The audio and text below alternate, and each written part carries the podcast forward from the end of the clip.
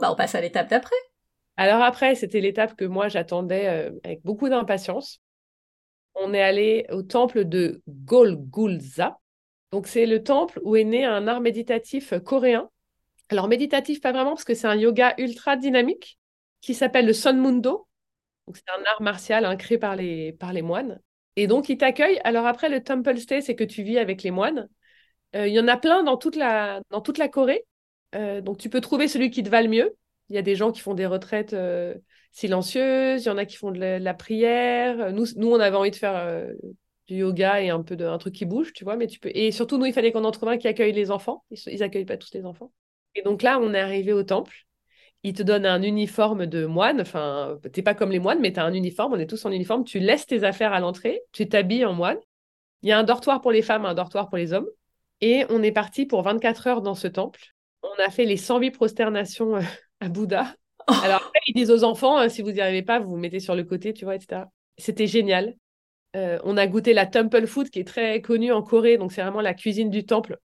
Euh, c'est délicieux, c'est tout végétarien. On a mangé avec les moines dans un grand réfectoire, dans le silence, hein, tu, tu dînes dans le silence. C'était canon.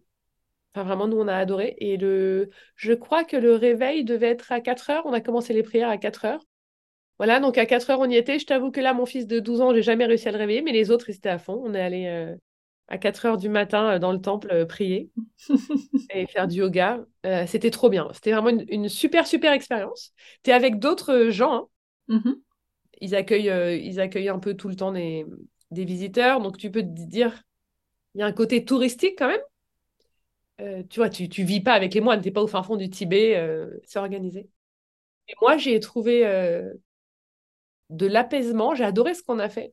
Et je me suis dit, tu vois, j'y retournerai bien 3-4 jours une fois pour vraiment faire un break de, de ma vie.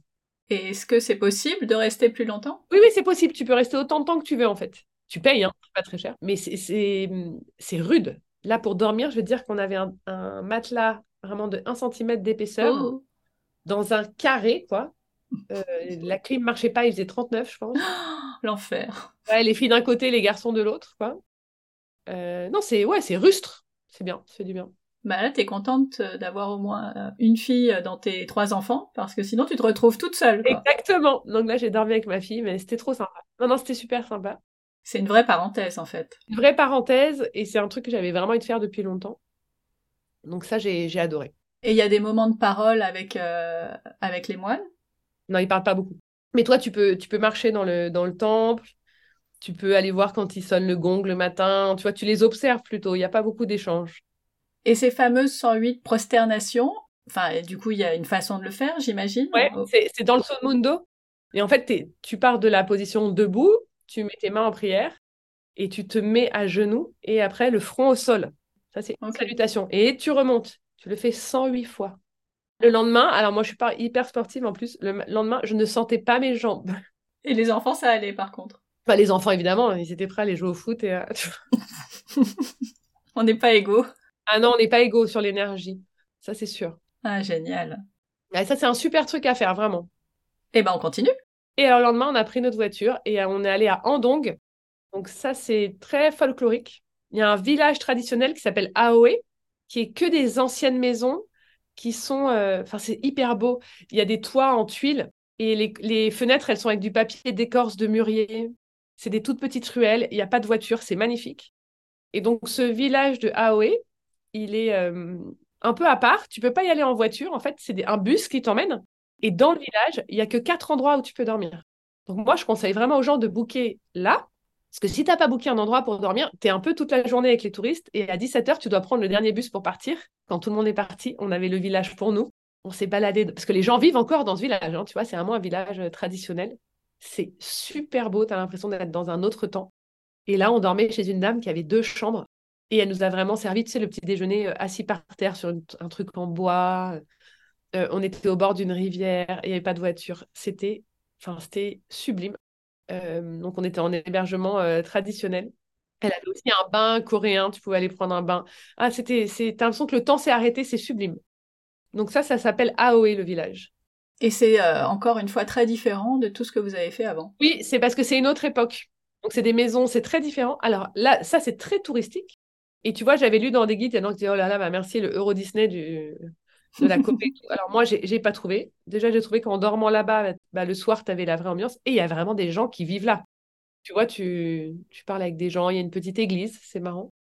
Et donc, quand tu arrives, on te donne une carte du village. Et nous, on a tout fait à pied le soir. Enfin, on a adoré. Une nuit, hein, t'as pas besoin d'y passer plus, mais, euh, mais tu apprends plein de choses. Ouais. C'est très chouette. Et eh ben, on continue. Et alors après, on est parti dans les montagnes. On est parti à Cerro Axan. Donc ça, alors ça, on a fait des, des randonnées dans un parc euh, national. Tu peux vraiment monter très haut. Tu peux même prendre un téléphérique. Nous, on n'a pas osé. Et là, on a fait trois jours de rando. Vraiment, c'est des montagnes, c'est super beau. Comme ils sont très organisés, tout est très bien fléché. Tu vois, tu arrives le matin, la rando de 10 km, la rando de 8 km. Tu vois, tous les, tous les 100 mètres, tu as un point qui dit que tu es sur le bon chemin. Donc, tu randonnes en, montagne, mais c'est très euh, cadré. Ah, c'est cool. C'est cool parce que tes enfants, ils peuvent courir devant toi sans stress. Il y a des, il y a des cours d'eau. C'est hyper beau. Tu mets tes pieds dans l'eau fraîche. Donc, rien à voir. Ça, c'est de la rando en montagne. C'est vraiment chouette.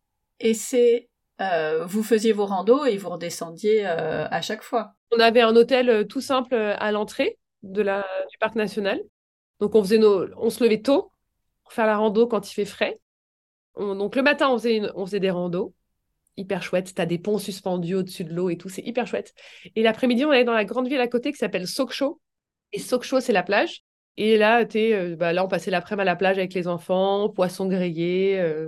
Il y a une baie hyper jolie, tu peux marcher, euh, c'est très cool. On a fait un peu de shopping, on allait dans le, dans le marché euh, pour. Euh, ils ont une spécialité là-bas, c'est le poulet frit. On allait dans le marché traditionnel, tu vois, se faire un petit poulet frit. C'est super chouette. Et il y a un petit village dans Sokcho, en fait. Il y a un tout petit village qui s'appelle Abai. Et ça, c'est c'est là où vivent les réfugiés nord-coréens. Après la guerre de Corée, ils se sont réfugiés là, dans ce tout petit village. Donc, tu peux aller euh, te balader euh, et, goûter les spécialités culinaires euh, de Nord-Corée. Et c'est différent? Bah ouais, c'est assez différent et surtout l'ambiance est très différente. Ça vaut le coup d'aller de passer. Bah, c'est moins joyeux, c'est plus. C'est vraiment, mm. un saut dans le passé parce qu'en fait, cette ville de Sokcho, elle est quand même assez moderne, assez pop. Tu vois, tu as des boutiques, des karaokés et tout. Et là, là c'est plus gris, plus calme ils mangent des plats plus euh, robotatifs, je sais pas, c'était marrant quoi, faut faut aller voir. Donc on a fait ça et on a fait toute la côte presque jusqu'à la Corée du Nord et à un moment tu peux plus passer, il y a la zone tu peux plus monter. Mais on est monté assez haut parce qu'il y a un musée qu'on voulait voir qui est un musée de de la guerre de Corée justement. Et en fait, euh, on n'a jamais réussi à passer, il fallait des autorisations, on comprenait rien.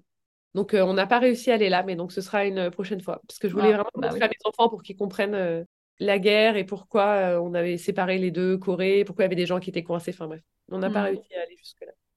Et là, Google Trad n'est pas suffisant? Tu peux pas. Euh, non, mais là, les policiers, ils ont, ils prennent pas le temps avec toi. Quoi. Ah oui. non, non, non. Bon, ok, on. oui, t'insistes pas en vrai. Non, non, non.